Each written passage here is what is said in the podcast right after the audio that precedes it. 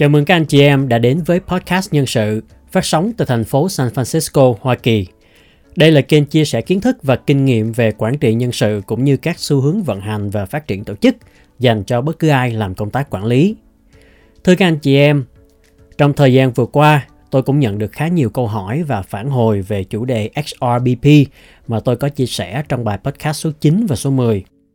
Tôi rất cảm ơn sự quan tâm theo dõi cũng như là các thắc mắc của các anh chị em và tôi sẽ cố gắng hết sức để giải đáp trong khả năng của mình trong bài này cũng như là trong các bài sắp tới.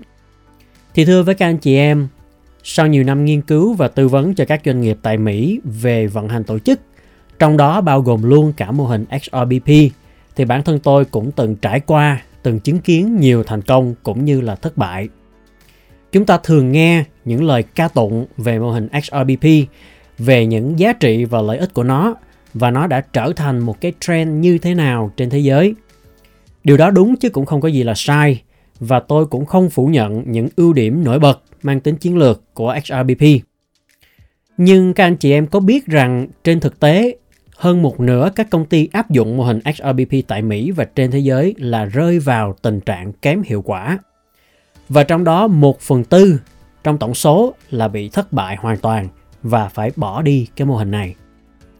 Do đó tôi nghĩ chúng ta cũng rất cần và rất nên được biết về cả những mặt trái, những thất bại của việc áp dụng mô hình này để chúng ta có được một cái nhìn toàn diện, đa chiều và chính xác hơn với thực tế.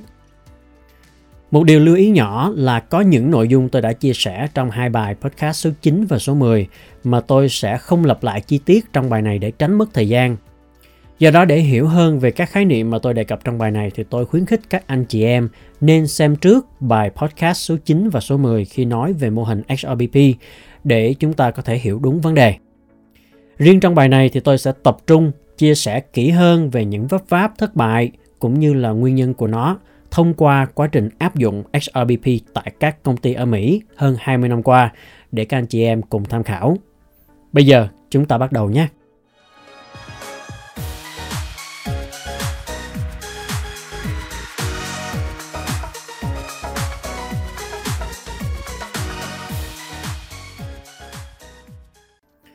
Thưa các anh chị em, mặc dù nước Mỹ là nơi mà mô hình hrbp ra đời và các doanh nghiệp tại đây đã triển khai mô hình này hơn 20 năm qua, nhưng vẫn còn rất nhiều công ty chưa hiểu đúng và áp dụng đúng. Trên thực tế thì hiện nay ở Mỹ, giới học thuật và giới chuyên môn vẫn còn nhiều tranh cãi và ý kiến trái chiều về tính hiệu quả cũng như là cách áp dụng mô hình này. Thành ra ở Việt Nam, khi mô hình XRBP này vẫn còn mới mẻ trong vài năm gần đây, và theo như tôi được biết thì trong nước hiện tại vẫn chưa có được một nghiên cứu chính thức và bài bản nào về việc áp dụng XRPP thì việc có nhiều anh chị em, nhiều doanh nghiệp, nhiều công ty chưa nắm bắt đúng mô hình này là một điều rất bình thường và cũng rất dễ hiểu. Vậy thì tại sao cái mô hình này lại bị hiểu lầm, hiểu sai nhiều như vậy? Thưa với các anh chị em, hai nguyên nhân lớn nhất dẫn đến việc các doanh nghiệp tại Mỹ áp dụng mô hình XRPP kém hiệu quả và thậm chí là thất bại – thường là do chưa hiểu đúng và chưa áp dụng đúng mô hình XRBP, tức là nguyên nhân có cả về lý thuyết và nguyên nhân về mặt thực thi. Thứ nhất, về mặt lý thuyết, tại sao người ta lại chưa hiểu đúng mô hình này? Thì thưa với các anh chị em, trên thực tế, mô hình này dễ bị hiểu lầm. Mỗi người giảng giải một cách khác nhau, mỗi công ty làm một kiểu khác nhau vì một số nguyên nhân cả khách quan lẫn chủ quan – mà trong đó bao gồm luôn nguyên nhân đầu tiên xuất phát từ chính giáo sư Dave Ulrich, tức là cha đẻ của XRPP. Mô hình của ông đưa ra về mặt lý thuyết học thuật thì rất ấn tượng, nhưng ông lại không đưa ra một lộ trình áp dụng một cách cụ thể trong thực tế. Hay nói cách khác, nó còn khá mơ hồ, chưa rõ ràng, còn nhiều chấp vá, nên nó dễ khiến cho người ta nhầm lẫn và hiểu sai.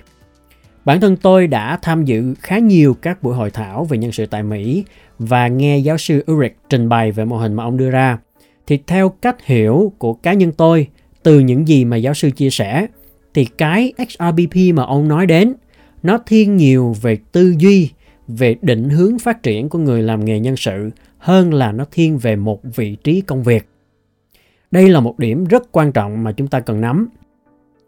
nếu các anh chị em có xem qua bài podcast số 9 khi tôi giải thích nghĩa của thuật ngữ HRBP thì có hai nghĩa. Nghĩa thứ nhất là thiên về một vị trí công việc, còn nghĩa thứ hai là một trách nhiệm của người làm HR. Thì giáo sư Ulrich thiên nhiều về nghĩa thứ hai hơn là nghĩa thứ nhất. Tức là đối với ông, HRBP là một tư duy mới, một hình mẫu mới của người làm công tác nhân sự trong thời đại này. Chính cái tư duy đổi mới và cải tiến này đã khiến cho ông trở thành một nhà tiên phong trong việc giải phóng người làm nhân sự ra khỏi vai trò của HR truyền thống. Tức là đứng đằng sau cánh gà làm việc nội trợ, quản gia, hậu cần cho công ty, không có tiếng nói và sức ảnh hưởng là thấp cổ bé họng để biến HR thành một đối tác, một cộng sự chiến lược mang đến các giá trị thực tiễn và trực tiếp đóng góp vào sự tăng trưởng của doanh nghiệp một cách rõ ràng. Tức là đưa vị thế của HR từ hậu trường lên sân khấu. Đó là cái định hướng mà người làm nghề nhân sự trong thời đại hiện nay và tương lai sẽ nhắm đến dù bất cứ là họ làm ở vị trí nào trong tổ chức. Và thật sự đây là một bước ngoặt lớn về việc thay đổi tư duy về nghề nhân sự hiện đại. Thành ra nó đã gây ra một tiếng vang rất lớn nếu như chúng ta nhớ kỹ lại, giáo sư Ulrich đưa ra lý thuyết HRBP về nghề nhân sự trong thời hiện đại là vào năm 1997. Năm nay là năm 2022, tức là thông qua các nghiên cứu khoa học thì ông và các đồng nghiệp tại Mỹ đã thấy được những biến đổi, những cải tiến trong nghề nhân sự từ 25 năm về trước. Đó là cả một cuộc cách mạng về tư duy và nó đi trước thời đại. Nhưng vấn đề đặt ra là ok, cái tư duy này quá hay, bây giờ áp dụng làm sao, đưa vào tổ chức như thế nào. Vì đâu phải cái tư duy này có thể được nắm bắt và thực thi một cách dễ dàng và nhanh chóng, đúng không ạ? Nếu như các anh chị em có làm về chiến lược, về vận hành tổ chức hay là ngay trong công ty chúng ta đang làm, mình cũng có thể thấy được là để áp dụng một sự thay đổi nào đó, đôi khi dù là rất nhỏ cũng có thể mất rất nhiều thời gian, công sức và sự đầu tư về nhiều mặt huống chi là một thay đổi lớn như là việc thực thi mô hình HRBP. Khi giáo sư Ulrich đưa ra cái mô hình này, cái tư duy mới này của nghề nhân sự, thì ông cũng đưa ra bốn vai trò của người làm HRBP, cụ thể bao gồm Thứ nhất là đối tác chiến lược, Strategic Partner, giúp thực thi thành công các chiến lược kinh doanh và đáp ứng nhu cầu của khách hàng. Thứ hai là tác nhân thay đổi, tức là Change Agent, thúc đẩy sự phát triển của tổ chức và xây dựng văn hóa công ty. Thứ ba là chuyên gia nghiệp vụ, Administrative Expert, bảo đảm sự liên tục cải tiến quy trình để nâng cao tính hiệu quả và tinh gọn trong phòng ban nhân sự cũng như là các bộ phận khác của công ty. Và thứ tư là điểm tựa vững chắc cho nhân viên, tức là Employee Champion, bảo đảm là các năng lực và cam kết gắn bó của nhân viên luôn được phát huy tối đa. Chữ champion ở đây đôi khi được dịch là nhà vô địch nhưng trong trường hợp nói về bốn vai trò của một HRBP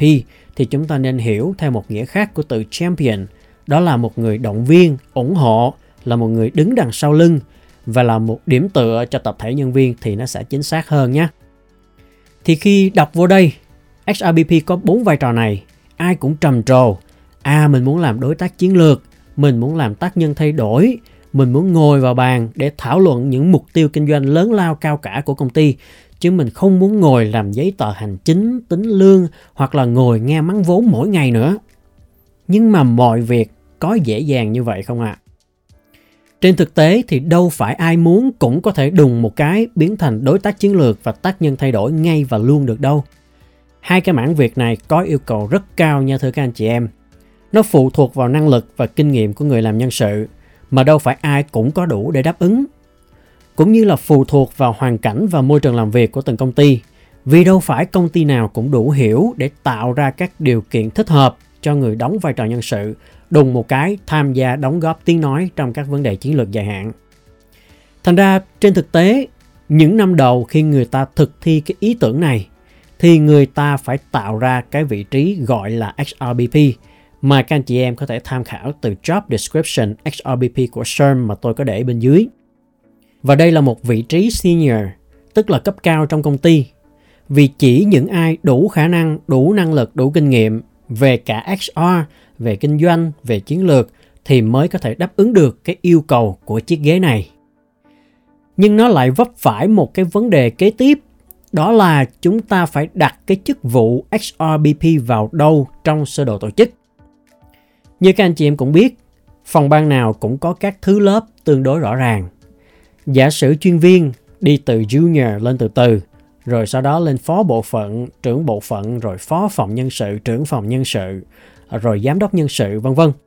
Vậy thì trong cái thang bậc thứ lớp đó, mình để cái XRBP vô chỗ nào?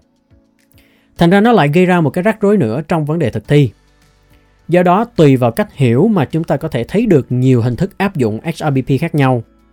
Có công ty thì gắn chữ XRBP vô hầu hết tất cả các chức danh. Có công ty thì kiêm nhiệm, giả sử như là HR Manager hay là Director kiêm XRBP. Có công ty thì tách hẳn HRBP ra để làm việc với các phòng ban, các business unit chứ không nằm trong phòng ban nhân sự, vân vân. Rồi cái vị trí này nó sẽ tương quan như thế nào trong mô hình chân vạc và trong cấu trúc tổ chức của phòng nhân sự cũng như là của công ty. Thành ra với mỗi cách áp dụng khác nhau thì các công ty cũng có được những kết quả rất khác nhau. Có công ty áp dụng thành công, hiệu quả và cũng có những công ty áp dụng kém hiệu quả và thậm chí là thất bại và phải bỏ luôn cái mô hình XRPP như tôi có nói lúc đầu. Thành ra các anh chị em thấy cái lý thuyết thì rất là đẹp nhưng khi áp dụng thực tế thì nó rối rắm hơn rất nhiều. Và đây là cái lý do đầu tiên và cũng là lý do lớn nhất tại sao người ta áp dụng XRPP gặp nhiều khó khăn. Chính bản thân giáo sư Ulrich từ năm 1997 khi ông đưa ra mô hình XRPP cho tới gần đây nhất là năm 2018, tức là suốt hơn 20 năm, ông vẫn phải đưa ra những cập nhật, thay đổi và đính chính về mô hình của mình trên các diễn đàn học thuật và các báo cáo chuyên ngành nhân sự tại Mỹ. Chính sự mơ hồ này khiến cho trong suốt 25 năm qua, cho tới tận bây giờ, người ta vẫn còn tranh cãi về cách ứng dụng mô hình XRBP. Đồng thời cũng gây ra không ít khó khăn khiến cho các doanh nghiệp tại Mỹ cũng như các nước trên thế giới áp dụng mô hình này bị thất bại. Và điều đó liên quan đến lý do thứ hai. Một cách hiểu chưa đúng nữa về XRBP đó là đây là một mô hình mà mọi công ty, mọi tổ chức đều có thể áp dụng và đều nên áp dụng thì điều này không chính xác nha thưa các anh chị em. Cho đến thời điểm này, theo các khảo sát từ SERM, McKinsey, Deloitte, Gallup mà tôi có xem qua, thì tỷ lệ trung bình XRBP trên tổng số nhân sự full-time tại các công ty áp dụng hiệu quả mô hình này là vào khoảng 1 trên 1.000. Có nghĩa là trung bình hãy có 1.000 nhân sự toàn thời gian thì sẽ cần một HRBP. Điều đó cho thấy quy mô của các công ty áp dụng mô hình này là các công ty có hơn 1.000 nhân sự trở lên. Ngoài ra, để thực thi được mô hình chân vạc thì phòng ban nhân sự của công ty đó cần phải được phát triển bài bản, đầy đủ để có được nhóm dịch vụ nhân sự và nhóm chuyên gia nhân sự. Thì khi đó nhóm thứ ba là XRBP khi đưa vào thì mới có thể hỗ trợ tốt được cho cái guồng máy này hoạt động. Trong thực tế thì cũng có các doanh nghiệp nhỏ hơn áp dụng mô hình hybrid tức là kiêm nhiệm khi các chuyên viên nhân sự được gắn cái chữ XRBP vào chức danh của mình. Thì đây cũng là một cách làm mà đa số là thiếu hiệu quả. Như các anh chị em cũng biết thì trong thời điểm hiện tại, hơn 80% công việc của bộ phận nhân sự vẫn còn quanh quẩn trong việc hành chính, giấy tờ để cung cấp các dịch vụ nhân sự cho doanh nghiệp và nhân viên. Thành ra khi kiêm nhiệm, những người làm XRBP theo kiểu này thông thường cũng vẫn không thể tự giải phóng mình ra khỏi mô hình truyền thống để thật sự có thể dành thời gian đầu tư cho chiến lược, cho kinh doanh. Hay nói cách khác thì nhìn trên cái chức vụ thấy có chữ XRBP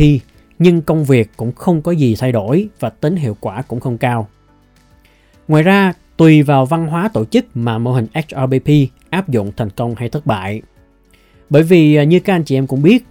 muốn ngồi vào bàn để làm việc cùng ban lãnh đạo và các unit trong công ty thì ngoài việc người đóng vai XRBP phải đáp ứng được năng lực thì những người khác ở những phòng ban, những unit khác rồi ban lãnh đạo công ty cũng đóng vai trò rất quan trọng để thúc đẩy mô hình XRBP này. Bởi vì à, trước đây, giả sử như là về L&D chẳng hạn, các phòng ban đưa ra yêu cầu đào tạo, rồi phòng nhân sự sẽ bố trí chương trình. Hoặc như tuyển dụng cũng là bộ phận nhân sự nhận yêu cầu từ các phòng ban đưa xuống rồi mình thực thi thôi. Thì bây giờ với XRBP, những người làm XRBP phải tham gia trực tiếp vô các unit, các phòng ban và ban lãnh đạo để cùng xem xem là trong giai đoạn này với những mục tiêu này, tình hình công ty như thế này thì cần đào tạo gì cần tuyển thêm người như thế nào, cần phải có các chiến lược về nhân sự ra sao. Nếu gặp phải một văn hóa công ty không đủ sự linh hoạt hay là trưởng các bộ phận vẫn theo tư duy cũ và cách làm việc cũ, không có sự cởi mở để cân nhắc sự cố vấn của XRBP thì mô hình này cũng không thực hiện được. Do đó các doanh nghiệp muốn áp dụng thành công mô hình XRPP cần phải đáp ứng được các điều kiện mà tôi có nói nãy giờ. Còn nếu chưa có thì chúng ta nên cân nhắc lại. Vì một lần nữa, mô hình XRPP không phải là một mô hình quốc dân mà mọi người, mọi nhà, mọi tổ chức cũng đều có thể áp dụng và đã có rất nhiều doanh nghiệp tại Mỹ áp dụng thất bại mô hình này. Đó là cái hiểu lầm thứ hai. Cái hiểu lầm thứ ba là nằm ở bản thân những người đóng vai trò XRBP. Trong bài số 9 và số 10, cũng như là nãy giờ tôi có nói về năng lực cần có của một người làm XRBP kèm theo link dẫn về job description từ SERM thì à, các anh chị em có thể vào tham khảo lại. Một người làm XRBP ít nhất cần từ 5 đến 8 năm kinh nghiệm và sẽ đảm nhận các trách nhiệm mang tính chất cố vấn chiến lược cho tổ chức về cả nhân sự lẫn hoạt động kinh doanh. Nói chung đây là một vị trí cấp cao trong sơ đồ tổ chức. Thành ra một trong những điều không tưởng đó là một bộ phận người làm nhân sự tin rằng mình có thể biến từ chuyên viên nhân sự hay là một nhân sự tổng hợp trở thành một cố vấn chiến lược trong một khoảng thời gian ngắn, mặc dù là họ chưa đủ kinh nghiệm hoặc là chưa đủ năng lực chuyên môn. Điều này tôi cũng có trình bày trong bài chính khi nói về liệu một khóa học XRBP ngắn hạn có thật sự giúp cho các bạn trở thành một XRBP đúng nghĩa hay không. Nó sẽ có ích trong trường hợp nào và không thật sự có ích trong những trường hợp nào. Nếu các anh chị em đã làm việc lâu năm, thì chắc hẳn chúng ta cũng biết được cái sự chênh lệch rất lớn từ cấp độ làm việc hành chính mỗi ngày, gọi là transactional hay là operational level, với cấp độ chiến lược dài hạn, tức là strategic level. Khi tôi tham vấn cho các công ty về mô hình này thì tôi có tiếp xúc với một số nhân sự đang làm ở vị trí XRBP, nhận lương theo mức của XRBP. Khi tôi hỏi họ về những vấn đề có liên quan đến chiến lược hoặc là kinh doanh hoặc là mô hình tổ chức thì một số hầu như không nắm được. Do đó vấn đề nảy sinh khi chúng ta không thay đổi cách làm việc, cách tổ chức mà chỉ gắn cái chữ XRBP lên các chức danh trong phòng ban nhân sự để rồi trong một thời gian ngắn ai ai cũng đều biến thành XRBP. Thì đó cũng lại là một cách ứng dụng mô hình này theo kiểu bình mới rượu cũ và là một trong những nguyên nhân lớn nhất dẫn đến việc thực thi thất bại mô hình này tại một số công ty. Và thưa với các anh chị em, khi lý thuyết chúng ta nắm không vững thì tất nhiên chúng ta sẽ thực hành sai. Những công ty thường rơi vào vấp váp khi áp dụng mô hình XRBP tại Mỹ mà tôi biết, bao gồm những trường hợp như sau. Khi không hiểu đúng và đủ về mô hình XRBP, thì các công ty có xu hướng áp dụng theo phong trào. Trong khi nguồn lực chưa đủ, các phòng ban nhân sự chưa được bố trí bài bản theo mô hình chân vạc và cũng chưa có được những người XRBP đúng nghĩa vai trò cố vấn chiến lược. Thành ra khi chúng ta xét về cấp độ tổ chức công việc, nếu áp dụng không đúng Đôi khi người làm HRBP phải kiêm nhiệm luôn tuyển dụng, tính lương, giấy tờ hành chính vân vân, trong khi những công việc này đáng lý ra là phải thuộc về nhóm dịch vụ nhân sự tức là Share Services và nhóm chuyên gia nhân sự Center of Excellence.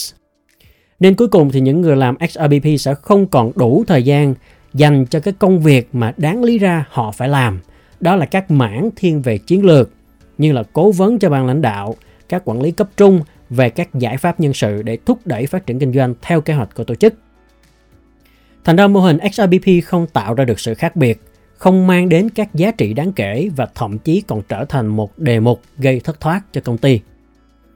Một trường hợp nữa khiến cho mô hình XRBP bị rối rắm và kém hiệu quả là khi không có sự rạch ròi trong vai trò và nhiệm vụ giữa XRBP và các thành viên khác trong phòng ban nhân sự. Nhất là trong tình hình hiện nay, khi các chuyên viên nhân sự hay là các nhân sự tổng hợp ngày càng được nâng cao tay nghề để nâng cao cái giá trị chiến lược trong công việc của họ thì nếu như chúng ta không bố trí đúng mô hình chân vạc hoặc ít nhất là tách mảng chiến lược ra khỏi mảng dịch vụ thì mình sẽ không thể phân biệt rạch ròi về chức năng và nhiệm vụ của các vị trí như là chuyên gia chiến lược nhân sự HR strategist, quản lý và giám đốc nhân sự tức là HR manager rồi HR director. Chính điều này cũng gây ra khá nhiều nhập nhằng trong việc triển khai thực tế mô hình XRBP nếu như không hiểu đúng và áp dụng đúng. Thành ra đến các phiên họp hoặc là phân công công việc sẽ dễ diễn ra cái cảnh đập bàn đập ghế vì dẫm lên chân nhau mà trong tiếng Anh gọi là step on each other's toe đó thưa các anh chị em. Có nghĩa là làm việc chồng chéo và lấn sân nhau thì cái này là đại kỵ trong văn hóa làm việc tại Mỹ. Thành ra việc áp dụng XRBP cần phải có sự sắp xếp, cải tổ của phòng ban nhân sự. Nếu không thì XRPP sẽ không mang đến các lợi ích thiết thực mà còn biến thành một cái nút thắt trong quy trình làm việc. Cái vấp váp thứ ba cũng thường thấy đó là những người mang chức vụ XRBP không có đủ năng lực chuyên môn cần có để đáp ứng được yêu cầu công việc. Như tôi có phân tích trong bài số 10 về các năng lực của XRBP, bao gồm các kỹ năng và kinh nghiệm thực chiến về cả mảng nhân sự lẫn kinh doanh lẫn các kỹ năng cố vấn tư vấn để đồng hành và trở thành một chiếc cầu nối giữa bộ phận nhân sự và ban lãnh đạo, các quản lý cấp trung và các phòng ban – thì nếu như người làm XRBP không có đầy đủ các năng lực này thì họ sẽ không thể mang đến các khác biệt đáng kể, không thể tạo ra những giá trị mang tính chiến lược cho công ty. Thành ra cuối cùng, dù có ngồi vào bàn thảo luận các vấn đề kinh doanh, các vấn đề phát triển thì họ cũng chỉ như là một người ngồi đó nhận order cho phòng ban nhân sự thôi để mang về cho phòng nhân sự thực thi chứ cũng không có những đóng góp gì đáng kể. Thì đây cũng là một trường hợp áp dụng XRBP thiếu hiệu quả khi người làm XRBP thiếu chuyên môn. Thưa các anh chị em, XRBP là một chủ đề rất sâu rộng mà tôi sẽ dành nhiều thời gian hơn để chia sẻ trong cộng đồng. Tôi chỉ mong là trong khả năng giới hạn của bản thân có thể chia sẻ thêm những kinh nghiệm mà mình tích góp được trong quá trình giúp cho các doanh nghiệp tại Mỹ áp dụng XRBP. Bài này thì chúng ta đã tham khảo về những vấp váp thất bại của XRBP trong thực tế trong các bài sắp tới thì tôi sẽ tiếp tục chia sẻ thêm về topic này, về các trường hợp áp dụng thành công và về các cập nhật mới nhất của giáo sư Ulrich cũng như là giải đáp các thắc mắc từ các anh chị em về chủ đề này. Do vậy, các anh chị em có thể gửi câu hỏi cho tôi bằng cách comment bên dưới hoặc là qua Facebook và LinkedIn của podcast nhân sự. Tôi cũng có để link ở dưới phần description. Nếu như các anh chị em cảm thấy hữu ích thì đừng quên đăng ký kênh và chia sẻ cho bạn bè trong cộng đồng. Rất cảm ơn sự quan tâm theo dõi của các anh chị em đã dành cho podcast nhân sự. Hẹn gặp lại các anh chị em trong những bài tiếp theo.